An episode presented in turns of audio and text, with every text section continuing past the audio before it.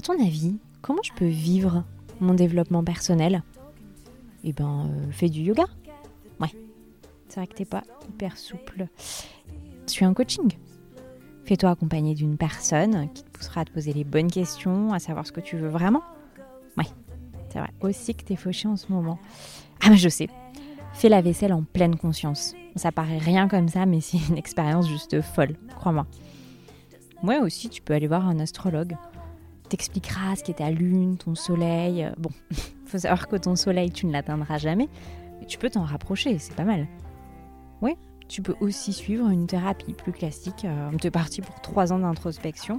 Il paraît que les résultats sont quand même bluffants. Hmm. Bon, je crois que ma minute autodérision est plutôt claire. Le développement personnel, oui. On ressent de plus en plus le besoin de se tourner vers soi, son intérieur. Pour ma part, c'est de me rapprocher de mes émotions qui m'a amené ici. Comment on s'y retrouve face à toutes ces informations, vidéos, articles, sans parler d'Instagram, un contenu juste hallucinant Comment on trouve ce qui nous correspond La meilleure manière de partir à la recherche du nous?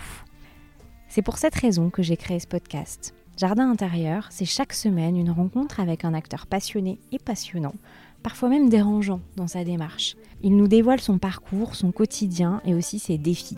Pourquoi il est devenu un agitateur du soi? Et comment il nous aide à mieux nous connaître.